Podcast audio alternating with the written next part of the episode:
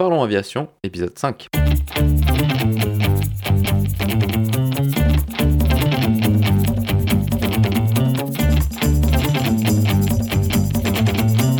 Parlons Aviation, le podcast où on parle de tout ce qui vole.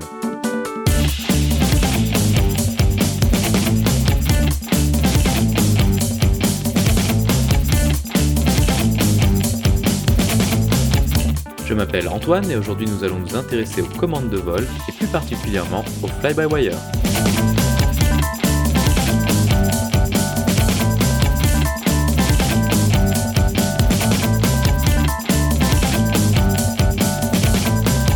Nous parlerons aussi des actualités avec un nouveau programme chez Cessna et l'introduction des correspondances de vol chez EasyJet. Nous proposerons également la vidéo de la semaine.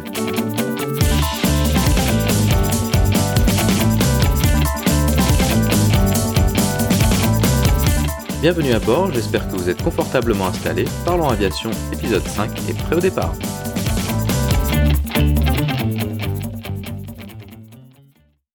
Bonjour et bienvenue dans le cinquième épisode de ce podcast. Cette semaine, nous allons nous intéresser à un sujet plus orienté vers la technique et l'aviation commerciale, avec une discussion sur les systèmes de commande de vol. Ces systèmes sont particulièrement critiques au niveau de la sécurité des vols, car ce sont eux qui permettent de contrôler l'avion dans les différentes phases de vol. Nous discuterons des systèmes traditionnels avec des fonctionnements basés sur des câbles mécaniques et hydrauliques avant d'aller plus loin en détail sur les systèmes modernes composés d'ordinateurs et de logiciels. Nous prendrons pour exemple l'Airbus A320 car il s'agit de la machine que je connais le mieux et pour laquelle j'ai accès à la documentation. Pour conclure, nous effectuerons la comparaison de ces différents types de systèmes en détaillant les avantages et les inconvénients de chacun. Comme d'habitude, vous trouverez des informations supplémentaires sur les sujets évoqués pendant l'épisode dans la description. Vous la retrouverez à l'adresse www.parlonsaviation.com/5. Mais avant de plonger dans cette discussion technique, passons maintenant aux actualités.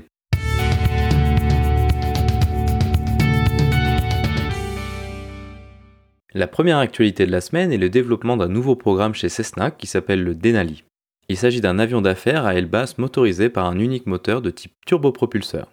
Un turbopropulseur est un type de motorisation où une hélice est propulsée par une turbine à gaz contrairement à un turboréacteur où la propulsion est effectuée par de nombreux étages d'aubes carénées. La ressemblance de cet avion avec le Pilatus PC-12 est difficile à rater tant elle est frappante. Aucun doute qu'il se positionnera en concurrence directe avec ce dernier. Le Denali a une envergure de 17 mètres et une longueur de 15 mètres. Il est capable d'accueillir 6 passagers en configuration standard ou 9 passagers en configuration haute densité. Il est doté d'une portée de 1600 nautiques, soit quasiment 3000 km. Une nouveauté significative de cet avion est le développement d'un nouveau turbopropulseur par General Electric. Traditionnellement, le marché des petits et moyens avions à turbopropulsion était motorisé en quasi-exclusivité par le Pratt Whitney PT6 et ses nombreuses déclinaisons. Cela inclut les avions du Cessna Caravan au Piaggio Avanti, en passant par les Beechcraft King Air et les Embraer 110. Il est donc intéressant de voir un nouveau développement dans ce domaine. Le Denali et le PC-12 constituent une classe d'avions à part entière où on retrouve également le Socata TBM 930 et dans une certaine mesure le Piper M600. Ces turboprops disposent d'une efficacité en termes de coût supérieure à la plupart des petits avions d'affaires, moyennant un compromis raisonnable sur les performances et l'altitude de croisière. Les deux autres avantages de ces machines par rapport aux petits Cessna Citation par exemple sont une cabine plus spacieuse et des performances de décollage et d'atterrissage nettement supérieures. Cela leur permet d'accéder à un panel de terrain beaucoup plus large, incluant même les terrains en herbe ou en terre battue, contrairement à la quasi-totalité des jets. Ces caractéristiques en font des machines idéales pour des opérateurs comme le Royal Flying Doctor Service, où ils sont utilisés pour apporter un service médical essentiel aux communautés isolées en Australie. Pour ce type de mission, la cabine est reconfigurée pour l'évacuation sanitaire avec deux civières médicalisées, plus trois sièges pour les personnels soignants ou les accompagnants. La grande porte cargo arrière permet le chargement plus aisé de patients allongés ou bien d'équipements plus encombrants comme des quads par exemple. On retrouve également ces avions ailleurs avec des missions plus classiques d'aviation d'affaires et de charter à la demande.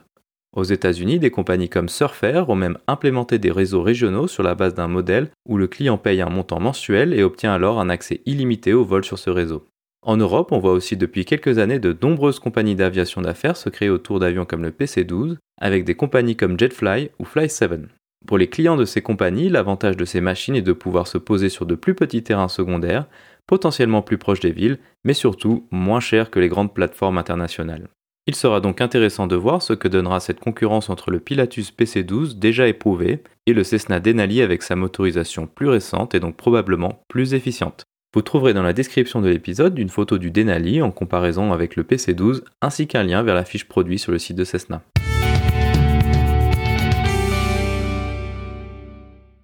La seconde actualité de la semaine est la mise en place de correspondances de vol chez EasyJet sous l'intitulé Worldwide by EasyJet.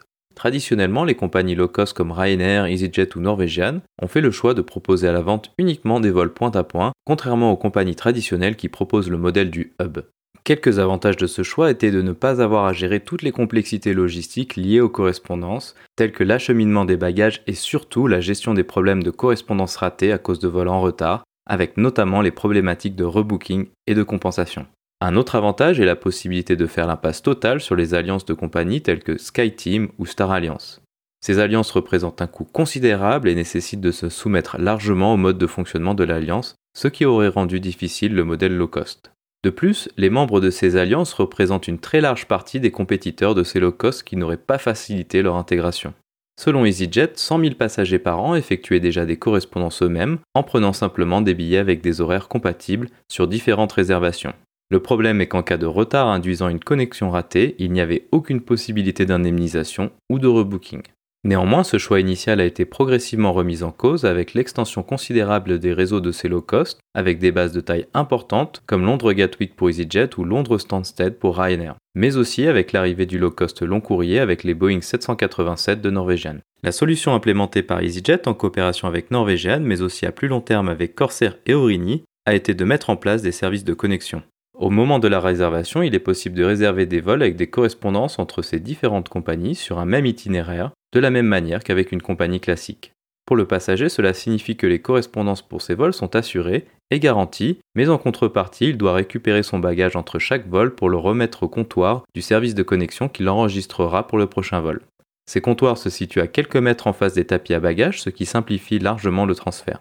Les passagers devront également repasser la sécurité en changeant de terminal pour aller prendre le vol suivant. Le service de connexion est payé en plus par les passagers, ce qui signifie que le prix total du trajet sera supérieur à la somme des trajets pris 1 à 1. L'ordre de grandeur du prix de ces services est d'une trentaine d'euros par personne. Pour l'instant, ce service est disponible uniquement à Londres Gatwick, mais EasyJet prévoit de l'étendre sous peu à Milan Malpensa et à terme à Paris Orly.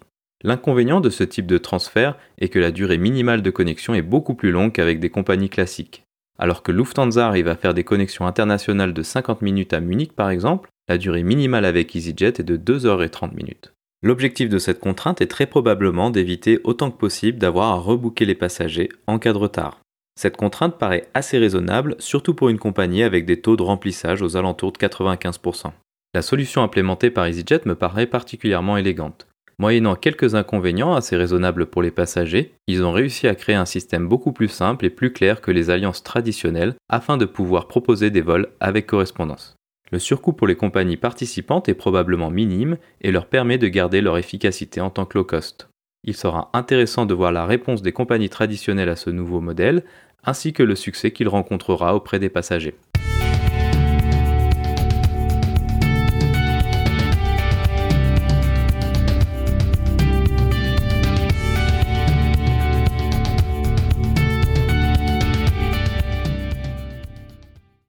Pour cette rubrique de la semaine, nous allons nous intéresser aux commandes de vol et plus particulièrement au fly-by-wire.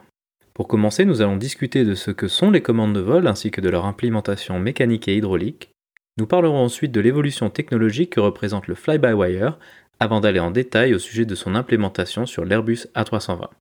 Avant de conclure, nous nous intéresserons aux avantages et aux inconvénients du fly-by-wire et des solutions qui peuvent y être apportées. Tout d'abord, les commandes de vol sont les dispositifs qui permettent au pilote d'agir sur les gouvernes de l'avion afin d'en contrôler sa trajectoire. Sur les ailes, on va retrouver les ailerons qui sont les gouvernes tout en bout d'aile qui bougent de haut en bas et les spoilers qui sont les gouvernes présentes sur le dessus de l'aile et qui bougent généralement uniquement vers le haut. Certains avions avec de grandes envergures ont également une paire d'ailerons dits haute vitesse qui se situent généralement au milieu de l'aile. Sur une aile, on peut également retrouver des volets et des becs à l'avant ou à l'arrière, mais on ne s'y intéressera pas aujourd'hui. Les ailerons et les spoilers permettent de contrôler l'avion sur l'axe de roulis ou plus simplement de le pencher d'un côté ou de l'autre. À l'arrière de l'avion, on va retrouver le stabilisateur horizontal et la gouverne de profondeur. La gouverne de profondeur est la partie horizontale et mobile. Elle permet de contrôler l'avion sur l'axe de tangage ou plus simplement d'orienter le nez de l'avion vers le haut ou vers le bas. Sur certains avions, et plus particulièrement la quasi-totalité des avions de ligne, le stabilisateur horizontal est également mobile. Il permet de neutraliser la gouverne de profondeur. La prochaine fois que vous montez dans un avion de ligne par la porte arrière, si vous regardez sur votre droite, vous devriez pouvoir voir les graduations qui représentent l'amplitude de mouvement du stabilisateur. Également à l'arrière de l'avion, on va retrouver le stabilisateur vertical et la gouverne de direction. Le stabilisateur vertical, contrairement à son homologue horizontal, n'est lui pas mobile. Cependant, la gouverne de direction l'est. Elle permet de contrôler l'avion sur l'axe de lacet, soit plus simplement d'orienter le nez de l'avion vers la gauche ou vers la droite. Si vous comparez la prochaine fois que vous êtes à l'aéroport, vous remarquerez que les avions avec les moteurs sous les ailes ont proportionnellement des dérives nettement plus conséquentes que les avions avec des moteurs à l'arrière. Cela s'explique par le fait qu'en cas de panne d'un moteur, les forces de rotation sur l'axe de lacet sont beaucoup plus importantes avec des moteurs plus loin de l'axe central de l'avion et nécessitent donc une gouverne beaucoup plus efficace. De manière similaire, la 318 est le membre de la famille A320 avec la plus grande dérive car étant donné que son fuselage est plus court, elle se retrouve plus proche du centre de l'avion et donc moins efficace. Afin de compenser un bras de levier plus faible, il a donc été nécessaire d'augmenter la taille de la dérive. Afin d'actionner toutes ces gouvernes, il est nécessaire de transmettre d'une manière ou d'une autre les ordres du pilote jusqu'aux gouvernes elles-mêmes. La solution traditionnelle est la connexion mécanique des gouvernes avec les commandes. Cette connexion se fait par le biais de câbles mécaniques et de poulies permettant d'atteindre les différentes gouvernes. La totalité des petits avions utilisent ce type de commande de vol. Certains avions de ligne, comme la série des MD-80, l'utilisent également. Sur les MD-80, seule la gouverne de direction et une assistance à la sortie de décrochage sont alimentées autrement. Il devient quasiment impossible de croiser ce type d'avion en Europe aujourd'hui, mais aux États-Unis, il constitue encore une composante majeure de compagnies comme Delta et American. L'avantage des commandes de vol mécaniques à câble est tout d'abord la simplicité de leur implémentation. Les câbles métalliques sont un élément mécanique relativement simple et ne nécessitent pas de système additionnel complexe. L'autre avantage est que l'influence de l'air sur les gouvernes est transmise directement au pilote via les commandes. Cela permet au pilote de ressentir plus facilement les perturbations dans l'air et les réactions de l'avion. La principale limite de ce système est la force nécessaire pour faire bouger les gouvernes. Dans le cas d'avions de plus en plus lourds et qui vont de plus en plus vite, la force nécessaire pour faire bouger les gouvernes devient de plus en plus importante. Il y a des solutions qui permettent de mitiger ce problème, comme c'est le cas de la série des MD80, mais elles ne font que repousser cette limite un peu plus loin. La solution suivante a été l'utilisation de connexions hydrauliques. Un circuit de tubes métalliques contenant une huile mise sous pression par des pompes puissantes est installé dans l'avion et relie les commandes aux gouvernes.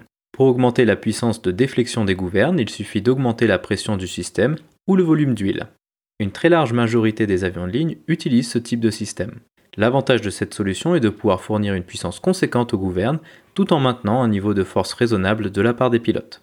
Sur de nombreuses implémentations hydrauliques, les perturbations de l'air sur les gouvernes ne sont pas transmises via le fluide au pilote, ce qui supprime les sensations de l'air sur les commandes.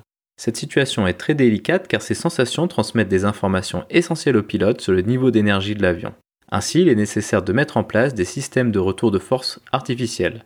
L'autre inconvénient des systèmes hydrauliques est qu'en cas de perte du liquide hydraulique, le système ne peut plus transmettre de force et l'avion devient donc rapidement incontrôlable. Un exemple d'accident impliquant une perte d'hydraulique est le fameux United 232 à Sioux City, où les pilotes ont réussi à ramener l'avion en utilisant seulement des variations de puissance des moteurs. Les systèmes mécaniques et hydrauliques donnent le contrôle total et direct de l'avion au pilote. Intuitivement, cela apparaît comme une fonctionnalité désirable d'un tel système. Néanmoins, ce fonctionnement a été remis en cause par l'introduction d'avions complexes comme le Concorde avec un comportement des commandes très différent entre le subsonique et le supersonique, mais aussi une prépondérance croissante des accidents de perte de contrôle en vol avec des avions totalement fonctionnels. Une autre solution a donc été envisagée par Aerospatial, devenu plus tard Airbus, le fly-by-wire. L'idée du fly-by-wire est de casser ce couplage mécanique direct entre les commandes et les gouvernes afin d'y interposer des ordinateurs numériques, voire analogiques dans le cas du Concorde. L'intérêt des ordinateurs est la possibilité d'y implémenter des fonctionnalités logicielles plus complexes que ce qu'il est possible de faire avec des systèmes mécaniques ou hydrauliques. Les commandes sont donc reliées directement à une série d'ordinateurs qui interprètent les actions des pilotes pour ensuite les traduire en un mouvement des gouvernes. Les systèmes fly-by-wire utilisent tout de même de l'hydraulique afin de fournir la force nécessaire au mouvement des gouvernes, mais ce sont des ordinateurs qui actionnent cette hydraulique au lieu du pilote. Grâce à ces ordinateurs, on va pouvoir implémenter une intelligence qui va permettre de standardiser la réponse des commandes et d'empêcher l'avion d'aller se mettre dans des situations non désirables. Cette intelligence se découpe en deux composantes, les lois de commande de vol et les protections. Un autre avantage des systèmes fly-by-wire est la réduction de poids car il n'est plus nécessaire de tirer des conduites de câblage hydraulique jusque dans le cockpit. Avant de plonger plus en détail dans le fly-by-wire, faisons tout d'abord un petit résumé de cette première partie. Les commandes de vol permettent au pilote d'actionner les gouvernes de l'avion. Ces gouvernes permettent de contrôler l'avion autour de ses trois axes et d'en contrôler de manière globale la trajectoire. Traditionnellement, le lien entre commande et gouverne était effectué par le biais de câbles métalliques connectés de part et d'autre. Ce mode de fonctionnement est simple d'implémentation et permet au pilote de ressentir directement l'influence de l'air sur l'avion et les gouvernes. L'inconvénient est que plus un avion est rapide et lourd, plus la force nécessaire de la part des pilotes est importante. Afin de solutionner cet inconvénient, il a été implémenté des systèmes hydrauliques où la puissance est découplée grâce à un jeu de pompe et d'un liquide sous pression. Ce type de système est très similaire à ce qu'on peut retrouver dans une voiture avec la direction assistée. Avec l'avènement des ordinateurs, il a été souhaité de pouvoir intégrer plus d'intelligence ainsi que des protections afin d'éviter les accidents où des avions parfaitement fonctionnels s'étaient retrouvés dans des situations non désirables. On a donc interposé des ordinateurs entre les commandes de vol et les gouverne afin qu'un traitement logiciel des ordres du pilote puisse être effectué. Dans la description de l'épisode, vous retrouverez des schémas résumant cette première partie de manière plus visuelle. Intéressons-nous maintenant à l'implémentation du fly-by-wire sur l'Airbus A320. Il s'agit de la première implémentation civile d'un système fly-by-wire numérique. Le Concorde disposait également d'un système fly-by-wire mais qui était géré par des ordinateurs analogiques. Les ordinateurs analogiques sont quelque chose que nous ne connaissons plus aujourd'hui car tout est passé au numérique. Sur A320, toutes les commandes de vol sont fly-by-wire, à l'exception de la gouverne de direction et du stabilisateur horizontal. Ces deux commandes ont été maintenues sur un fonctionnement hydraulique classique afin de conserver un niveau de redondance indépendant des ordinateurs.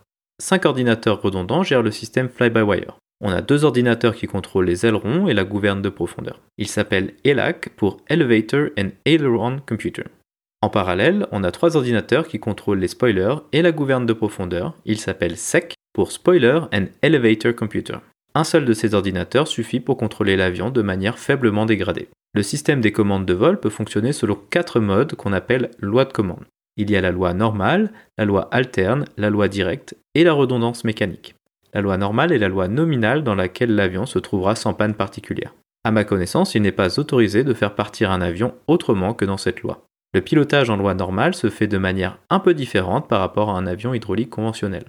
En effet, lorsqu'un pilote souhaite afficher une attitude, il lui suffit d'actionner le side stick jusqu'à l'affichage de cette attitude et de le relâcher. Sans demande supplémentaire de la part du pilote, le système électronique fera en sorte de maintenir ce paramètre. Cela signifie qu'en cas de turbulence, le système fera en sorte de revenir vers ce paramètre. Ce mode de fonctionnement permet de présenter au pilote un avion d'une stabilité assez exceptionnelle. La logique de fonctionnement derrière la loi normale se décompose selon les deux axes. En tangage, donc l'axe selon lequel le nez de l'avion monte et descend, on parle de demande de facteur de charge. Lorsque le nez de l'avion monte ou descend, cela commande un facteur de charge différent. On parle communément de G. Cela signifie que si un facteur de charge de 0 est demandé, le système fera en sorte de maintenir cet équilibre et d'y retourner en cas de perturbation. En roulis, donc l'axe selon lequel l'avion se penche d'un côté ou de l'autre, on parle de demande de taux de roulis. Cela signifie que si le pilote demande un angle particulier et relâche le manche, le système fera en sorte de maintenir un taux de roulis de 0 et donc maintiendra l'inclinaison affichée. Cela signifie qu'une fois l'avion mis en virage par exemple, aucune action supplémentaire est nécessaire de la part du pilote pour maintenir le virage. Il suffira juste de remettre l'avion à plat lorsque le virage sera fini. Ces fonctionnalités sont décrites sous le terme autotrim. En loi normale, on va aussi retrouver des lois de protection qui constituent l'intelligence supplémentaire de ce système. La première protection est la protection anti-décrochage. L'avion mesure en continu l'angle d'attaque des ailes par rapport à l'air environnant. En cas de valeur excessive, synonyme de décrochage, le système fly-by-wire n'acceptera plus les ordres du pilote allant dans le sens d'une aggravation de la situation. Ce mode de fonctionnement comporte deux seuils. Un premier seuil où le système suggérera au pilote de baisser le nez de l'avion avec un ordre à piquer, et un second seuil où le système ignorera tout simplement l'ordre du pilote, évitant ainsi un décrochage. La seconde protection est la protection inverse de la précédente. L'avion mesure la vitesse instantanée. En cas de survitesse excessive, le système fly-by-wire n'acceptera plus les ordres du pilote allant dans le sens d'une aggravation de la situation et commandera une élévation du nez de l'avion afin de réduire la vitesse. Cette protection fonctionne également avec deux seuils de la même manière que la précédente. La troisième protection est la protection en roulis. Si le pilote souhaite pencher l'avion de plus de 33 degrés, ce qui est déjà beaucoup en opération normale, alors les fonctionnalités de stabilisation de virage sont désactivées et le pilote devra continuellement maintenir le virage au-delà de cette inclinaison. S'il relâche le manche, l'avion rétablira un virage stable à 33 degrés. Si le pilote souhaite pencher l'avion plus de 66 degrés, alors le système refusera tout simplement d'aller plus loin que cette valeur. La quatrième protection est la protection en facteur de charge. L'avion surveille constamment le facteur de charge auquel il est soumis comme expliqué précédemment. Si le pilote effectue des actions qui induiraient un facteur de charge supérieur aux critères de conception de l'avion, alors ses ordres seront refusés et le facteur de charge sera limité à ces critères. La cinquième et dernière protection est la protection d'attitude. Si le pilote souhaite lever ou baisser le nez de l'avion de manière excessive, le système refusera au-delà de certaines valeurs. En vol normal, les limites sont de plus 30 et moins 15 degrés et se réduisent à plus 20 et moins 15 degrés en phase d'atterrissage. Ces valeurs limitatives proposent une marge très confortable par rapport à ce qui est nécessaire en vol normal. Grâce à ces protections, l'avion se protège contre des actions dangereuses issues d'une erreur de pilotage ou éventuellement d'autopilote car elles sont actives indépendamment de la source de pilotage. Ces protections sont autoritaires dans le sens où il n'est pas possible pour le pilote d'en faire abstraction. Il est donc vital que les mesures de l'avion soient quasiment 100% certaines. Les fonctionnalités de mesure des valeurs utilisées pour les protections sont triplées et il est nécessaire qu'au moins deux de ces valeurs concordent à tout moment. En cas de panne supprimant cette triple mesure, l'avion ne pourra plus assurer la certitude des mesures et une autre loi est donc nécessaire. De plus, en cas de panne impactant le comportement de l'avion, au-delà de la logique préprogrammée dans le système, il sera nécessaire de passer sur une autre loi. On en arrive donc à la loi alterne. Cette loi de commande est activée suite à une dégradation des systèmes de l'avion ne permettant plus d'assurer la loi normale. De manière générale, une panne unique ne suffira pas pour causer cette dégradation. Il faut le plus souvent une double panne. Le contrôle de l'attitude selon l'axe de tangage se fait toujours par demande de facteur de charge. Par contre, le contrôle de l'inclinaison selon l'axe de roulis se fait en mode direct. Cela signifie que le mouvement des gouvernes est simplement proportionnel au mouvement du side stick. En loi alterne, l'avion devient beaucoup plus réactif en roulis. L'inconvénient principal de cette loi est que les protections vont être largement désactivées. La protection en facteur de charge reste active de la même manière qu'en loi normale les protections anti-décrochage et de survitesse ne deviennent plus que des suggestions qui peuvent être annulées par le pilote. Lors de l'atterrissage en loi alterne, une dégradation supplémentaire aura lieu lors de la sortie du train d'atterrissage ou en cas de panne supplémentaire des systèmes de l'avion. Le système fly-by-wire passe alors en loi directe. Dans ce cas-là, plus aucune protection ne subsiste. Le mouvement des gouvernes est directement proportionnel au mouvement du side stick par le pilote. Cela signifie que les fonctions de maintien des paramètres affichés ne sont plus actives également. On perd donc la fonctionnalité d'auto-trim. La loi directe est équivalente au pilotage sur un avion à commande de vol hydraulique et conventionnel. Dans le cas d'une dégradation encore plus conséquente et fort probablement d'un problème électrique majeur, le système fly-by-wire peut être amené à être totalement désactivé. Il ne reste alors plus que deux commandes hydrauliques que sont le stabilisateur horizontal contrôlable via la roue de trim et la gouverne de direction contrôlable via les pédales. Ce mode est une sorte de dernier recours et n'est pas censé être utilisé de manière prolongée. Il permet juste de maintenir le contrôle de l'avion le temps de récupérer une alimentation électrique minimale. Vous trouverez un tableau récapitulatif de ces lois de commande et protection dans la description de l'épisode. Faisons maintenant le point sur les avantages et les inconvénients de ces systèmes fly-by-wire.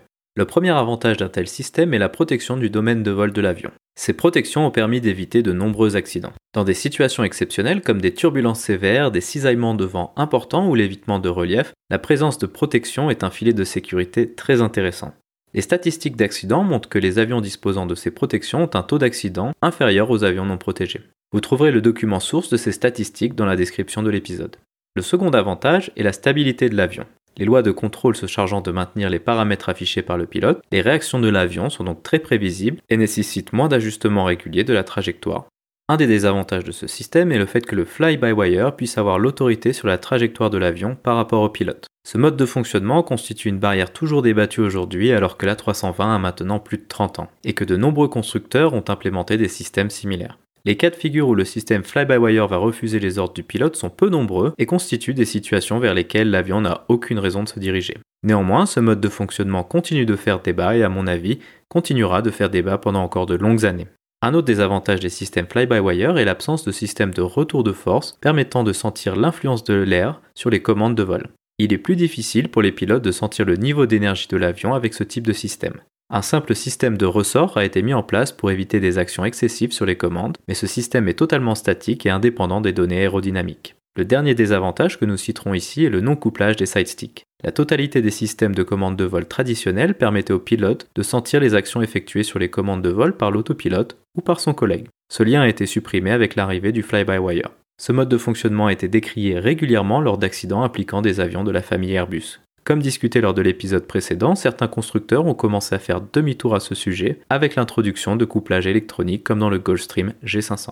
Pour conclure, les systèmes fly-by-wire sont une avancée technologique majeure dans le domaine des systèmes de commande de vol. La quasi-totalité des avions de ligne modernes, mais aussi une bonne partie des avions d'affaires haut de gamme en sont maintenant équipés. Malgré quelques accidents à forte notoriété concernant des avions fly-by-wire, les statistiques d'accidents montrent une amélioration non négligeable de la sécurité des avions équipés. Certaines imperfections restent néanmoins présentes dans certaines implémentations, mais les itérations successives de ces systèmes dans des avions plus récents comme le G500 ou la 350 les corrigent progressivement. Pour la vidéo de la semaine, j'ai choisi une vidéo de la chaîne YouTube High Pressure Aviation Films. Cette chaîne est tenue par un copilote de chez Air France nommé Hugo Possamay et propose des vidéos d'une qualité exceptionnelle. J'ai choisi la vidéo d'une approche sur Los Angeles International de nuit en Boeing 777. On y voit toute l'approche avec une vue magnifique des lumières de cette mégalopole. Cette vidéo propose également d'intéressantes explications sur les actions qui sont effectuées par chaque pilote au fur et à mesure. Je vous conseille d'activer la 4K car la précision et la clarté des images est vraiment exceptionnelle. Vous trouverez un lien vers la vidéo dans la description de cet épisode ainsi qu'un lien vers la chaîne d'Hugo où vous pourrez trouver de nombreuses autres vidéos similaires. Ainsi se conclut donc le cinquième épisode. J'espère qu'il vous a plu et je vous invite à vous abonner sur votre application de podcast favori.